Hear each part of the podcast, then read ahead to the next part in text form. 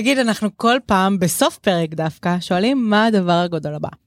אה, נכון זה ה signature question שלנו. נכון, ועכשיו אני אתחיל את הפרק בזה. האם אתה יודע מה הדבר הגדול הבא בתחום אנרגיה ותחבורה חשמלית, שמתקשר אולי גם לשם של הפודקאסט שלנו?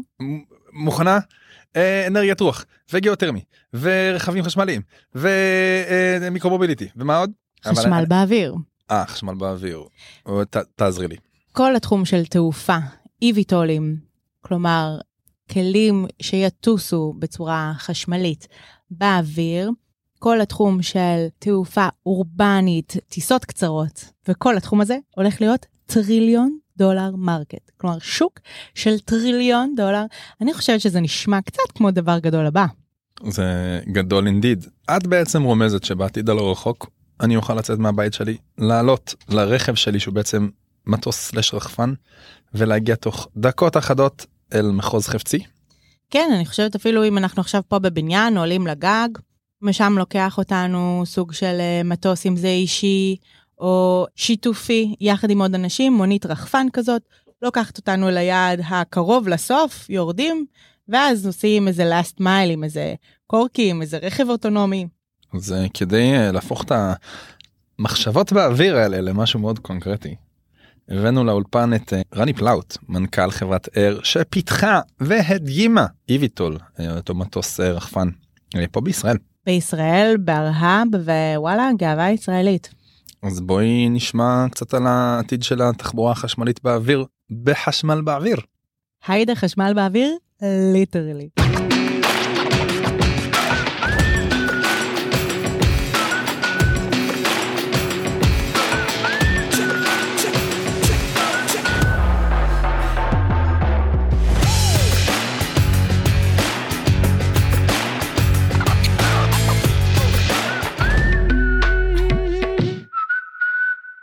קודם כל באתי באוטו, לצערי הרב.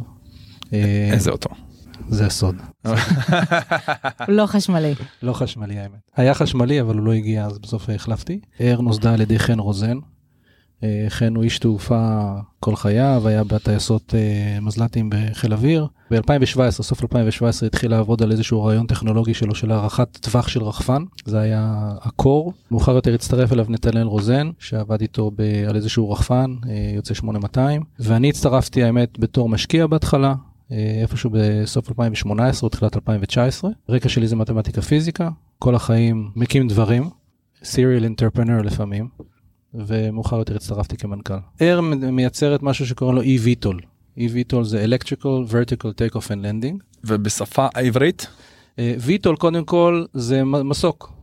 אה, יש עוד VTOLים בעולם, אה, F35 זה VTOL. כל מה שממריא ונוחת אנכית הוא. VTOL. e-VTOL זה כל מה שממריא ונוחת אנכית ומונח חשמלית בעצם. אם רגע להוריד את זה ל- לרמה הבסיסית ביותר, זה רחפן שנושא בן אדם. או רחפן גדול, כי לפעמים זה לא נושא בן אדם, לפעמים זה נושא מטען. מה שאנחנו עושים זה בעצם כלי תעופה פרטי לבן אדם, למשתמש מהשורה, זאת אומרת לך ולי, לא לטייסים מקצועיים. אה, זה בעצם הכלי היחיד בעולם שיש לו רישוי סדרתי לשימוש פרטי. חלקם הקטן עושה ממש רחפני אדם, שזה סכנת נפשות, זה ממש, רחפ... זה ממש רחפן קטן שיכול לקחת רק בן אדם, והוא פתוח לחלוטין ומסוכן מאוד. וכל יתר התעשייה עושה דברים מסחריים גדולים מאוד, זאת אומרת מטוסים של 8 מיליון דולר, 10 מיליון דולר שלוקחים 4 אנשים או 6 אנשים. אנחנו, אם, אם הקטנטנים זה הקורקינטים והגדולים זה המוניות והאוטובוסים, אנחנו הפולקסווגן גולף של הקטגוריה בעצם. אני אהבתי מאוד את האנלוגיה ואני מדמיין אתה יודע עד היום אנחנו הדברים הכי מפחידים זה אנשים שמרימים את עצמם באוויר עם ג'טפקים נכון. שזה לא חשמלי אבל אה, עדיין זה מסוכן בצורה בלתי רגילה. כן. אה, ואני מסכים. אני חושב שאולי החסם הכי גדול הוא איזשהו חסם פסיכולוגי שאנשים יהיו מוכנים אה, לעלות על דבר כזה שהוא מונע חשמלית. קודם כל ה- ה- החסם הוא תמיד פסיכולוגי, בסדר? אם תסתכל רגע על, על מה אנחנו עושים על הכביש, אז בלונדון של תחילת המאה, ה- כשבן אדם היה קונה אוטו, הוא היה מחויב במישהו שהולך לפני האוטו ומפנה את ההולכים והשבים, בסדר? הסיפור אמיתי. ובהתחלה היו הרבה תאונות בין סוסים למכוניות, כי הם לא ידעו איך להתנהג. באופן כללי אנחנו לא אמורים לנסוע בקופסאות פלדה במשקל של שני טון במהירות של 100 קמ"ש במרחק של שלושה מטר מאנשים אחרים על איילון. זה מסוכן מאוד. אה, מתים בעולם בערך מיליון ורבע איש בשנה על הכביש. בסדר? אה, רק לשם השוואה, באוויר כמעט לא מתים, נכון שטסים פחות מנוסעים, אבל, אבל באופן פרופורציונלי יש הרבה פחות פציעות באוויר מאשר ב, על האדמה. יש רק... פציעות רק מהאוויר לאדמה. אה, כן, אבל מעט מאוד. אבל עדיין בשביל לנסוע באר, לטוס באר, סליחה, צריך רישיון טיס? כל דבר שעולה לאוויר, כמו כל דבר שנוסע על הרצפה, אתה צריך, צריך רישיון. זאת אומרת, יש כלים קטנטנים כמו קורקינטים שאתה לא צריך רישיון, ובאמת יש שם בלאגן. אבל הרוב המכריע של דברים שטסים באוויר, כמו הרוב המכריע של הדברים שנוסעים על האדמה, דורש רישיון. הרישיון הבסיסי שאנחנו נצטרך זה רישיון אמריקאי ברמה של 20 שעות. הבן שלי עכשיו עשה רישיון, אז הוא נדרש ל-19 שעות. זה, זה, זה, זה משהו שהוא מאוד מאוד דומה. רישיון ל... טיס אמריקאי? רישיון ש... טיס אמריקאי הוא אה, הרישיון 20 הבסיסי. 20 שעות טיסה? זה מה שאתה מתכוון? האמת היא ש-15, זה 15 פלוס 5 סולו. זה מה שנדרש בארצות הברית לרישיון ספורטיבי. אולי רגע נתעכב שנייה על המנגנון, כלומר, מה זה אומר אי-ויטול חשמלי? אם אתה משווה את זה למסוק או לססנה, אני אומרת מסוק כי הוא גם כן, ממריא כן, ונוחת כן, כן, אנכית, כן. איך בעצם, מה, מה ההבדל בקומפוננטות, מה ההבדל בכלי? היה לא מזמן שכתב אחד שתמצאת את זה נורא יפה, זה ממריא כמו מסוק וטס כמו מטוס. אנשים אומרים תעופה חשמלית וישר חושבים על הבטריה, האמת. מה שחשוב בתעופה חשמלית זה לא הבטריה אלא מנוע. באופן כללי, כשאתה מסתכל על צסנה, יש לך מנוע בודד, שאם הוא מפסיק לעבוד אז די בעיה. נכון שאתה יכול לדאות, אבל, אבל זה די מפחיד כשמנוע כבה במס, במטוס. ובאופן כללי, במטוסים יש לך מעט מנועים. אה, כשאתה עובר להנאה חשמלית, יש מה שנקרא Distributed Propulsion. אתה יכול לבזר את ההנאה שלך, ובעצם אתה יכול לשים 18 מנועים. ואז כן. היתירות היא מאוד מאוד גבוהה. איך אתה מניע את המנועים, בדרך כלל זה עם בטריה, אבל אתה יכול להניע אותה עם תא מימני, אתה יכול להניע אותה עם גנרטור לצורך העניין שעובד על, על בנזין. הדיבורים על תחבורה ותעופה, סליחה, חשמלית, נמצאים בשיח של הרבה מאוד אנשים בא, אולי בעשור, שני עשורים האחרים. נכון. ואיביטול, מה שאר בעצם בונה זה אה, דוגמה אחת לעוד כמה כלים חשמליים, יפהפיים אגב, שעומדים להיות uh, העתיד שלנו. אתה יכול להסביר שנייה, מה הרגע המכונן שאפשר את זה? כאילו למה זה לא קרה לפני 20 שנה? מה שקרה שאפשר תעופה חשמלית זה שלושה דברים. קודם כל, מערכות בקרת הטיסה שהיו ברחפנים התבגרו ונהיו משהו שאפשר לשים אותו והוא מאוד מאוד רובסטי. וזה בין היתר כי ריסקנו מאות מיליוני רחפנים שקנינו בשדות תעופה לילד ורצינו להראות לו את זה ואחרי 12 שניות זה התפרק על הרצפה. זה הגיע לזה ש-DGI היום אתה ממריא לאוויר והוא עומד כמו סלע באוויר. אז בקרת הטיסה התבגרה מאוד. הדבר השני שהתבגר זה המנועים החשמליים, שהלכו ונהיו יעילים. זה התחיל ממנועים למי שזוכר היה במחשב CD, אה, המשיך לכל מיני דברים אחרים, היום יש לך מנוע חשמלית בתוך ז'ילט, בתוך תער חשמלי, לא מכונת גילוח. אז מנועים חשמליים גדלו והשתפרו, נהיו מאוד יעילים, עברו למכוניות, עלו בגודל, והתבגרו עד לרמה שאפשר להשתמש בה. והדבר השלישי שקרה זה בטריות. מה שדחף הכי הרבה את הבטריות מן הסתם זה כלי רכב חשמליים, ושלושת הדברים האלה ביחד הביאו את זה לזה שאפשר לקחת רחפן ובעצם להגדיל אותו לגודל שיכול לקחת, לקחת משהו שקרוב כבר לבן אדם. זאת אומרת, עד לפני 15 שנה אפשר היה לקחת חצי קילו על רחפן. היום אתה קונה מהמדף רחפנים שלוקחים 20 קילו, ומשם הדרך לעלות למעלה היא כבר סלולה פחות או יותר. מה יותר חשוב בכלים כאלה מבחינת השילוב הזה? יותר חשוב סוללות למשל שיודעות לתת uh, ספק נורא גבוה, או דווקא צפיפות אנרגטית, זאת אומרת שהן מחזיקות יותר אנרגיה ליחידת שטח? קודם כל בתעופה משקל הוא, הוא הכי חשוב. כי בסוף בסוף בסוף כדי להרים קילו, אני אגע רגע בטכנית, זאת אומרת כדי להרים קילו לגובה של מטר בשנייה, אתה צריך בערך עשרה ואט. אם אתה רוצה לקחת שני אנשים, אתה, אתה באזור הבין 600 ל-800 קילו לכלי. לא חשוב כרגע החישוב. אם תעשה את החשבון, אתה צריך הרבה קילוואט כדי להחזיק אותו באוויר דקה, אוקיי? ואתה לא רוצה לטוס דקה, אתה רוצה לטוס שעה. ויש כל מיני פטנטים לעשות את זה. אז הצפיפות האנרגטית קודם כל היא מאוד מאוד מאוד חשובה. אה, ואנחנו נמצאים היום בפאתי התקופה שמתחילה לעשות את זה מעניין. זאת אומרת, אנחנו, ה-Air טסה שעה על הבטריה שלה. איזה סוג? אה, ליתיום. ליתיום. בטריה, זה בטריה מאוד דומה לבטריה של טסלה, גם בגודל דרך אגב, זה 74 קילוואט שעה, וזה התחלה. זאת אומרת, אנחנו טסים בין 60 ל-100 קילומטר. אה, אם אתה מרחף דרך אגב כמו רחפן, אז אתה מרחף בין 7 ל-9 דקות, אולי 12 דקות במקרה הטוב. אה, אם אתה טס על כנף, כמו שאנחנו עושים, אתה יכול להאריך את זה לכיוון של שעה. אז קודם כל צפיפות אנרגטית מאוד מאוד חשובה. הדבר השני שחשוב זה האופיין של הסוללה, ה-C-rate מה שנקרא, כי יש פה מצב בעצם שבו... אה, קצב הפריקה שלה. C1 זה פריקה או טעינה בדקה, סליחה נכון. בשעה. כן, זאת אומרת, ולהפך, זאת אומרת, כמה מהר אתה יכול למשוך את האנרגיה מהסוללה, כי בסוף, כשאתה רוצה להרים את כל המשקל של הדבר הזה, הכלי שלנו, כשהוא עמוס עם שני אנשים, הוא טון המאה. אתה צריך למשוך מספיק אנרגיה מספיק מהר מהסוללה כדי להרים את כל הדבר הזה לאוויר.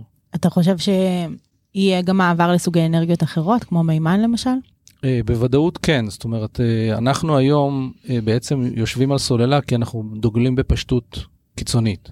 והסוללה הזאת מגבילה אותנו מצד אחד, מצד שני כמו הטסלות הראשונות, אף אחד לא באמת עניין אותו כמה הן נוסעות, כולם דיברו על אה, range, range anxiety. אני זוכר שהיה לי חבר אה, בברונקס, שהיה לו מפעל בברנסוויק בניו ג'רזי, והיה לו טסלה חדשה, זה היה ממש כשהטסלות הראשונות יצאו, והמפעל היה, אם אני זוכר נכון, 60 מייל מהבית שלו. נסענו בבוקר, וכשחזרנו בערב, אז אשתו צלצלה לשאול אם הוא יכול לעבור ב deli לקנות משהו, אז הוא אמר, אני לא בטוח שהבטריה תספיק, אני אעבור לקחת את הרובר. בסדר? 60 מייל לכיוון. אה, אף אחד לא אכפת לו לדעתי בהתחלה לנושא של, אה, של range, כי, כי, זה- כי יותר מדליק לטוס מאשר... אה, כי אתה חוסך את הפקק. בדיוק. אה, תשמע, חלמנו על טינקרבל, פיטר פן, מרי פופינס, בסדר, כאילו, אתה, אתה רוצה להיות באוויר, זה כיף. אנחנו חולמים, יש לנו חלומות של אה, לטוס באוויר. אז, אז ה range הוא, הוא מעניין, אבל הוא רק ההתחלה. וחזרה לשאלה של אורלי, אה, בטח שיהיו עוד, אה, עוד אה, ספקי אנרגיה. זאת אומרת, הכלי שלנו, בכלי הסופי יש כבר נדלן שמוכן למה שקוראים לו range extender, גנרטור. בסדר? ויש גנרטור סילוני ויש גנרטור על בנזין ואפשר להוסיף תא דלק. בטריה לבד תהיה מוגבלת וצריך להוסיף לה אנרגיה, כן. בחלק מהאפליקציות. סיפרת קצת על הרקע שלך ועל ההתקדמות של החברה. ומה שמסקרן אותי זה באמת הפתרון שלכם הוא אה, שילוב של אה, אה, רחפן למטוס. כן. אבל אני מניח שיש איביטולים שהם אך ורק רחפנים. נכון. ומצד שני אנחנו רואים גם מטוסים חשמליים שממריאים כמו מטוס ונוחתים כמו מטוס. נכון, כן. אז אתה יכול אולי טיפה לספר על הרקע למה בחרתם דווקא את המוצר הזה איך ההתפתחות בחשיבה להגיע לדגם סופי כזה. automotive ו aerospace נולדו ביחד.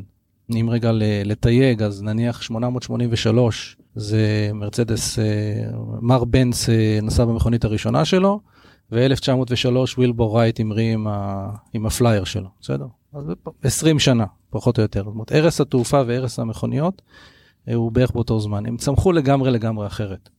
היום אתה לא נהג, אתה סתם בחור עם אוטו. נהג זה נהג משאית, נהג אוטובוס, נהג מקצועי, אבל רוב האנשים שמשתמשים במכוניות, אף אחד לא אומר עליהם נהג.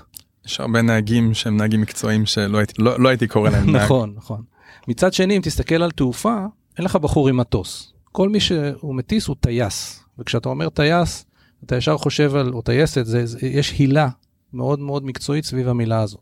זה נראה, זה נשמע משהו מאוד ארוך. נכון, אבל, אבל, אבל זה כבר לא, אוקיי? אז e-VTOL בעצם פותר שלוש בעיות שנמצאות בעולם התעופה. א', הסקיל סט של הטייס, בסדר? מכיוון שזה fly by wire וממוחשב לחלוטין, כמו DJI. מה זה fly by wire? Uh, בעצם אין שום רכיבים מכניים בין ההגאים לבין האלמנטים שמניעים את המטוס. זאת אומרת, אתה נותן פקודה למחשב, והמחשב בעצם נוהג את הכלי. ולכן כשאתה, כשיש לך מחשב בתווך, אתה בעצם, זה כמו DJI, אוקיי?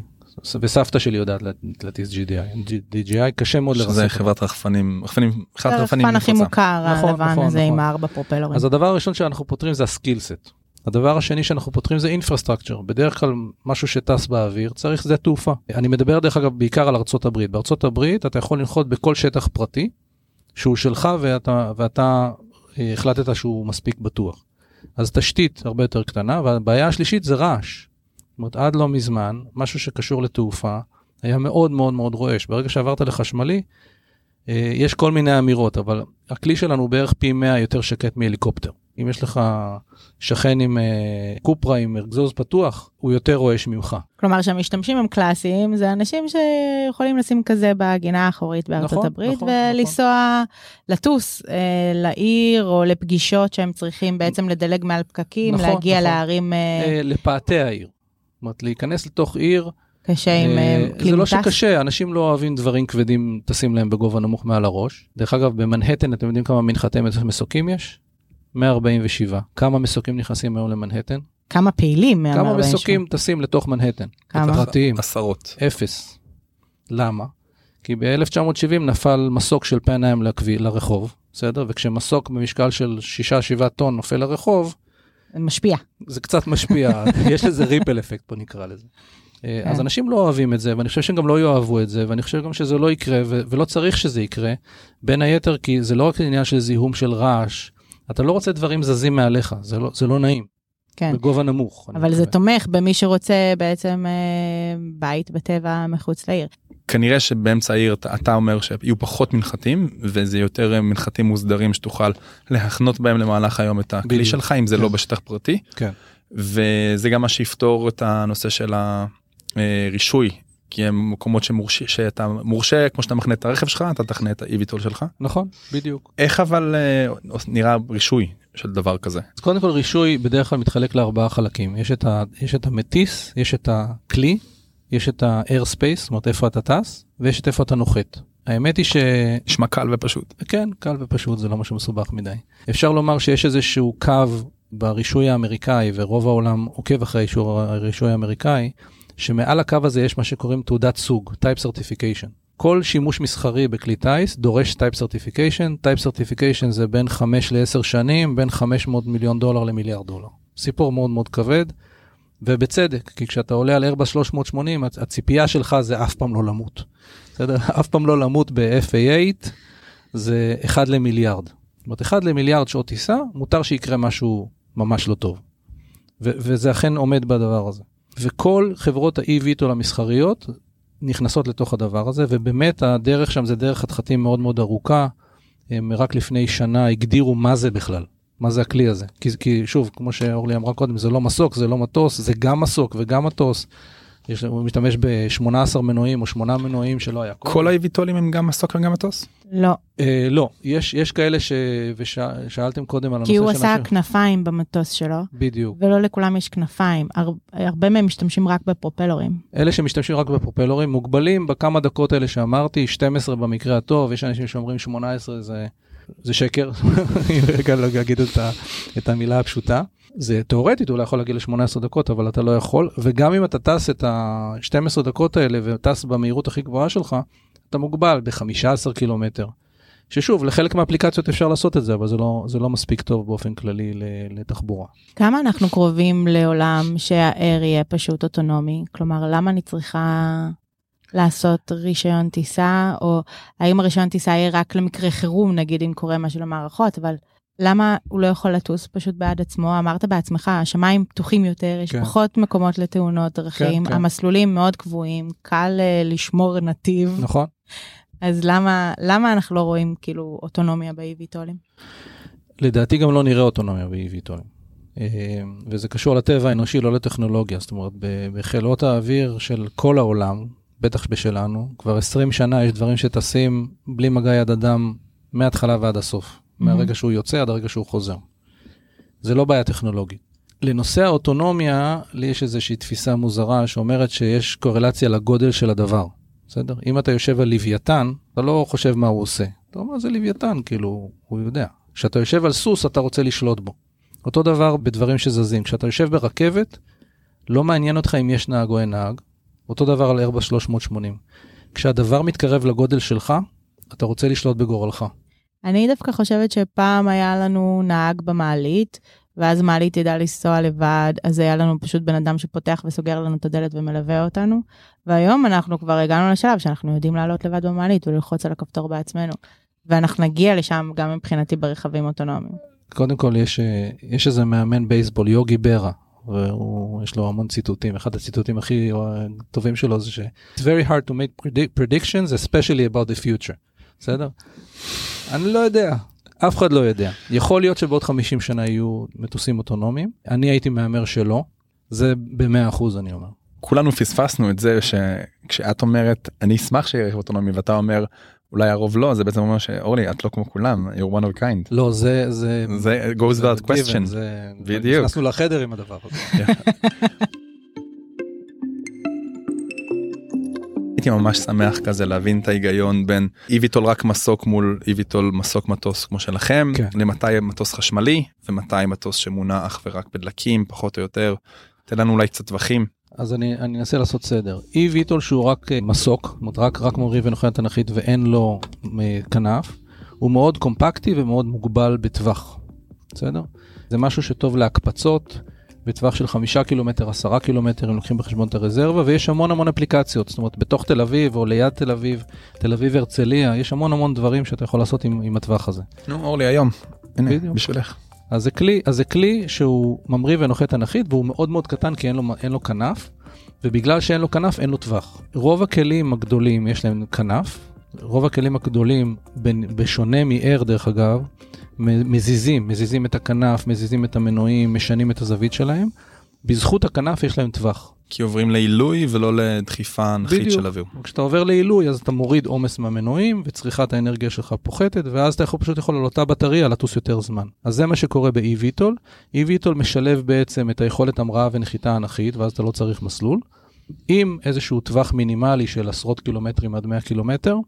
ליד זה, כמו שאמרת קודם, יש מטוסים חשמליים, שזה מטוס, יש, יש כמה מטוסים כאלה כבר בעולם, שזה כמו צסנה או כמו פייפר, שפשוט החליפו לו את המנוע, אה, הוא עדיין מוגבל, בו, זה, זה, זה בסוף נגמר בערך בשעת טיסה.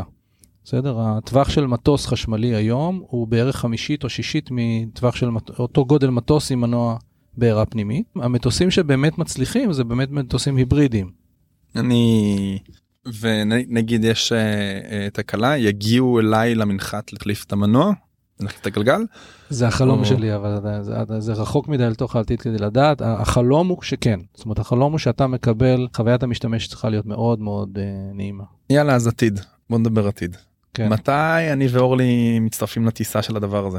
הוא אה, כבר טס, לא? הוא טס כבר היום. דרך אגב, אה, ה-FAA פרסם לפני חודש דוח שאומר מי איתו בתהליך רשמי. יש ארבע חברות, אנחנו אחת מהן. יש עוד ישראליות? לא, יש שלוש חברות אמריקאיות ששלושתם גייסו מעל מיליארד דולר ועובדים בהם מעל אלף איש. אנחנו גייסנו הרבה פחות ויש לנו פחות מ-30 איש, גאווה גדולה מאוד. ישראלים תמיד יודעים לעשות הכל יעיל יותר. אה, נכון, נכון, אנחנו המראנו, עם כלי של טונה בפחות מ-15 חודש מהרגע שהתחלנו לתכנן אותו. זה, זה לא קרה בהיסטוריה האנושית, אני חושב, בכלי בגודל כזה. אה, הכלי טס כבר מיוני 22. אה, אנחנו נתחיל לטוס עם בן אדם בתחילת 24, בתחילת שנה הבאה. אפשר יהיה לשבת בו ולטוס בח- בחצי השני של 24 כבר. מכרנו עד עכשיו כמעט 400 כלים במכירה מוקדמת עם uh, מקדמה, מתוכם 250 בארצות הברית, ומהרגע שהגענו למספר הזה הפסקנו לקחת כסף כי זה כבר מספרים גדולים מדי, uh, יש לנו בערך עוד מעל 400 waiting list. זאת אומרת יש כמעט 800 איש שמחכים לדבר הזה. איפה הייצור של זה? אנחנו נייצר אותו בארצות הברית, מרכז הפיתוח הרבה מאוד עמו יישאר בישראל, אבל החברה תעבור לארצות הברית בזמן הקרוב. אתה נמצא בתחום כבר הרבה מאוד זמן עובד על יותר ממיזם אחד ו- ומשקיע ביותר ממיזם אחד. כן. מה לפי דעתך התחום הבא הגדול ב- או באנרגיה אה, ירוקה או בתחבורה חשמלית? אתה לא יודע מה אתה לא יודע, בדרך כלל, ומה שמצליח בדרך כלל מצליח מחוץ לאזורים. אז מי ששינה את אה, עולם ה retail זה לא אה, טסקו וזה לא וולמארט, זה ג'ף בזוס, נכון? ומי ששינה את עולם ה hospitality זה לא הילטון ולא קרלטון ולא הולידיי אין, זה Airbnb. והדרך שבה הם עשו שינויים היא גם דרך אקס-טריטוריאלית, זאת אומרת עולם ה hospitality לא השתנה על ידי מלון אחר, הוא השתנה עם משהו אחר לחלוטין שלא היה קודם. אה, אז התשובה האמיתית זה אין לי שום מושג, זה בפשטות, אבל צריך להמשיך לחפש שם. אה, יש היום הרבה מאוד עבודות למשל על אה, מימן באבקה. יש כל מיני דברים מעניינים. אה, הדבר הגדול הבא נמצא כנראה באזורים האלה, לא כי אני חושב שתמיד זה קורה, אלא, אלא בגלל הבעיה של צפיפות אנרגיה. הבעיה האינהרנטית בצפיפות אנרגיה היא קשה מאוד, כמו שאמרתי קודם, זה 1 ל-30 או 1 ל-50, נדרש, נדרש פתרון. אה, ויש אנשים מאוד מאוד חכמים על הפלנטה. אה, אני כאילו איתו כבר ב... אתה יודע, נכנסתי איתך לכל ה... אורלי עלתה על האיביטול של אר והמשיכה לרחף לחלל במחשבות על העתיד. אז earth, earth to orly, earth to orly. ומה עדיין גורם לך להגיד, יוסטון, we have a problem. איפה טעון שיפור עדיין, מה, מה טעון שיפור עדיין בתחום? הבעיה הבאה, אני חושב, זה אנשים. זאת אומרת, אנחנו צריכים לראות באמת, מאוד קשה לטפל בזה. מאוד קשה לטפל בזה. מאוד קשה. אמרתי קודם, יש כל מיני כלים שהם כמו קורקינטים חשמליים. אה, כשדברים נופלים מהשמיים או מתרסקים, רואים עכשיו מה קורה עם אה, קרוז וויימו. כן, שלוש מכוניות נעצרו, כאילו אימא'לה, העולם חרב עלינו. כן. זה ש-40 אלף איש מתים על הכבישים כל uh, כמה חודשים בארצות הברית, זה אף אחד לא סופר. וכולם ששלושה, שותים ונוהגים. בדיוק, ושלושה Waymos שעוצרים, זה news, כאילו. אז אני חושב שמה שהמשוכה הבאה לעבור, זה לשים את הדברים האלה בידיים של המשתמשים, ולראות שהם מתנהגים כמו שצריך. אנחנו קוראים פה לכולם Drive Responsibly. נכון, אם זה על הקורקינט שלכם, הרכב באוויר, היאכטה, whatever. כן. וזה דרך אגב עובד היום, אם אתה מסתכל על מה קורה בכבישים היום, אנחנו אוהבים לבכות על זה, אבל באופן כללי, אם אתה מסתכל על הסיטואציה, א', נפגעים הרבה אנשים, אבל באופן כללי זה די נס מה שקורה. זאת אומרת, זה שלא מתים הרבה יותר אנשים, זה בגלל שאנשים באופן כללי, זה... אנחנו זן אחראי באופן כללי. אנחנו זן בסדר, לא צריך לכעוס על כל כך הרבה על עצמנו. רני, זה מה שאני אומר. אבל אני יותר זקן, אני יותר זקן, אז אני תודה מרשה לעצמי. רבה על הפרק המעיף הזה, literally. literally, חשמל באוויר, איזה כיף זה לעשות משהו על אוויר, אשכרה. לגמרי. ותודה למשרד האנרגיה על התמיכה המתמשכת, יש לציין שאנחנו עוד אה, נמשיך להקליט עוד פרקים ביחד, וכיף אה, לעשות זאת, ואם אתם רוצים להאזין לעוד פרקים, אז אנחנו בכל הפלטפורמות, כל הסושיאל, כל הפודקאסטים. אנחנו ממש איפה שרק תרצו אנחנו שם רק חפשו חשמל באוויר. נזכיר גם שאנחנו צריכים להודות למייקרוסופט על האירוח בחדר פודקאסטים המקסים הזה. שמחים להיות פה. בפעם הבאה אני אגיע לכאן עם הכלי של אה, ער, מה דעתך? בעזרת הרני פלאו תודה לך עליי, עליי. מנכ"ל אר תודה תודה רבה. רבה. תודה. חשמל באוויר, ליטרלי. ליטרלי.